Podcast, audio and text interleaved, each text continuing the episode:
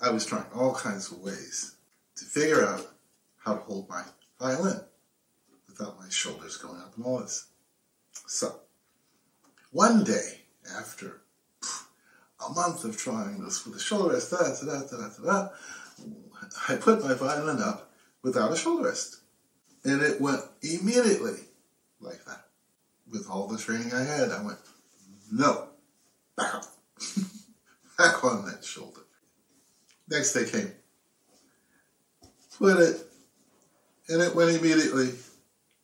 And I went, whatever, just play it that way.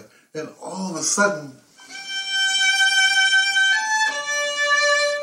I could never play Sibelius from the beginning through those first four or five lines without making one, at least, mistake.